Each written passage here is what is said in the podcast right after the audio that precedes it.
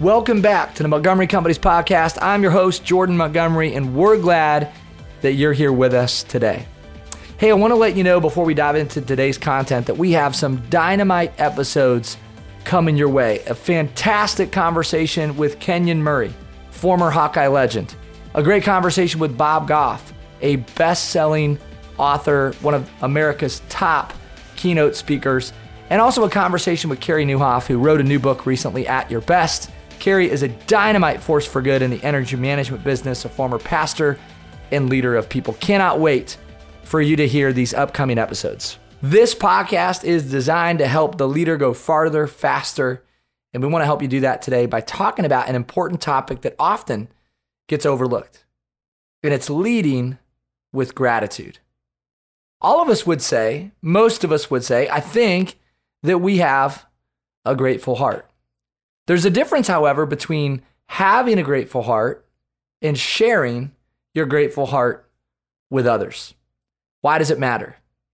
People who are grateful are perceived to be more likely to honor commitments.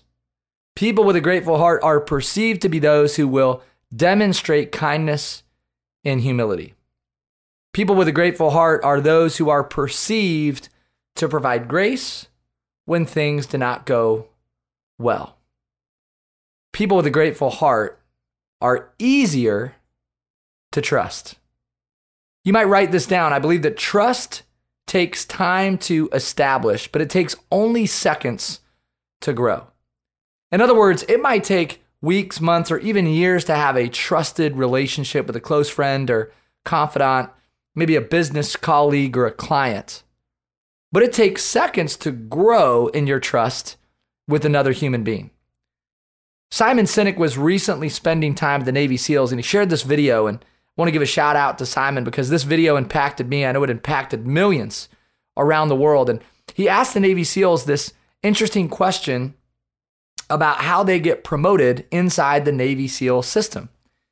There's a group called SEAL Team 6, and to make SEAL Team 6, you've got to be one of the elite of the elite. So the Navy SEALs are one of the truly elite organizations in the world. And then to make SEAL Team 6, you're one of the most elite of the elites. You're one of the most elite Navy SEALs.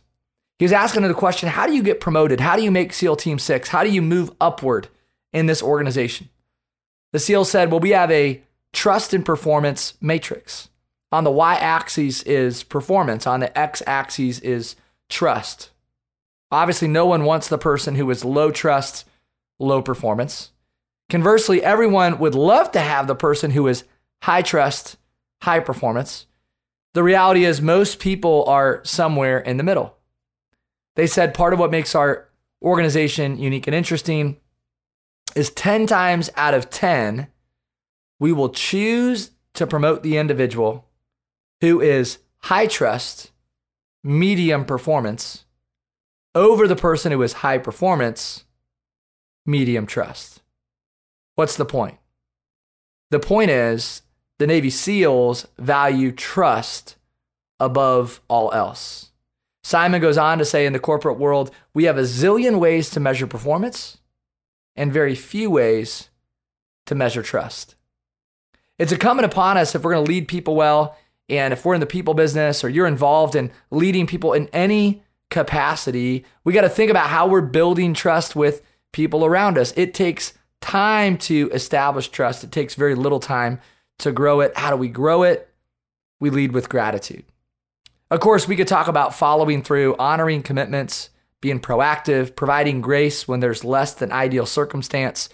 But if you wanted to grow trust in a really small window, maybe you have a new prospect or a new client. Maybe there's simply a new relationship where you're trying to grow some trust. Again, there's a lot of things that you could implement. There's a lot of things that you could do to grow trust or to build trust over time. But we're going to make this simple recommendation today that you spend time expressing your gratitude in conversation with others as an extension of trust as a way to build trust. You are perceived to be more trustworthy when you express your gratitude. I want you to think about your context. What are the conversations that you have each and every day with clients, customers, friends, mentors, advocates, family members? How are you expressing your thanks? Again, there's a difference between having a grateful heart and expressing your grateful heart. Most of us would say we're grateful. I don't know about you, but sometimes I don't express my thanks as often as I should. There's two things that get in my way. Number one, sometimes I'm just distracted. We live in a fast paced world. And if I'm being honest, sometimes I jump into my next meeting, barely giving myself time to pause from the last.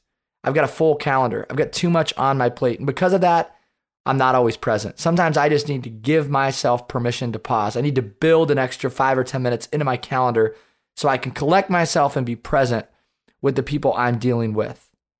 The other thing that sometimes gets in my way is I'm thinking about the future. I think God designed me to be type A. Maybe He designed you to be type A. There's a lot of gold in being type A. There's also a shadow to that personality. And uh, I've had in the past what I might refer to as destination addiction. I've been thinking about the future. I've been thinking about the next opportunity, the next chapter, the next month, the next week. And because of that, I haven't been living into the present.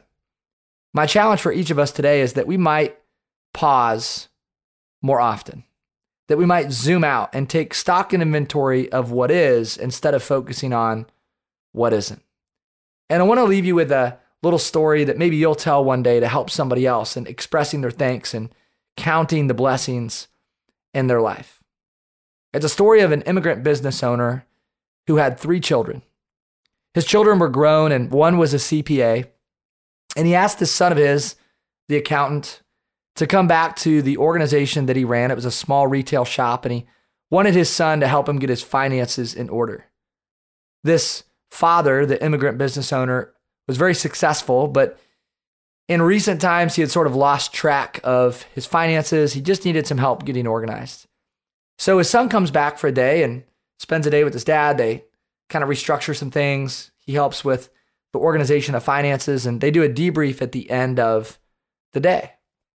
His son says to his dad, Dad, I'm really disappointed in you. I'm disappointed and I'm also confused. I'm disappointed that you would not do a better job of understanding your finances and knowing where things are at. Furthermore, I'm confused. How have you had all of this success over the last 30 years and you haven't got a clue what your profits are? I have no idea how you've done it. Your accounts receivable are in a cigar box, your accounts payable are on the spindle. You've got all this cash in a register. You don't know where anything is at. You cannot count your profits. How'd you do it, Dad? His dad said, Well, son, the way I look at it is over the last 30 years, a lot's happened. When your mom and I came to this country, the only thing I owned was the pants that I was wearing.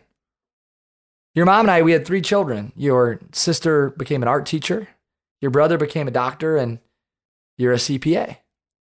We own the house now that we live in. We own the car that we drive, and we own this small little retail shop.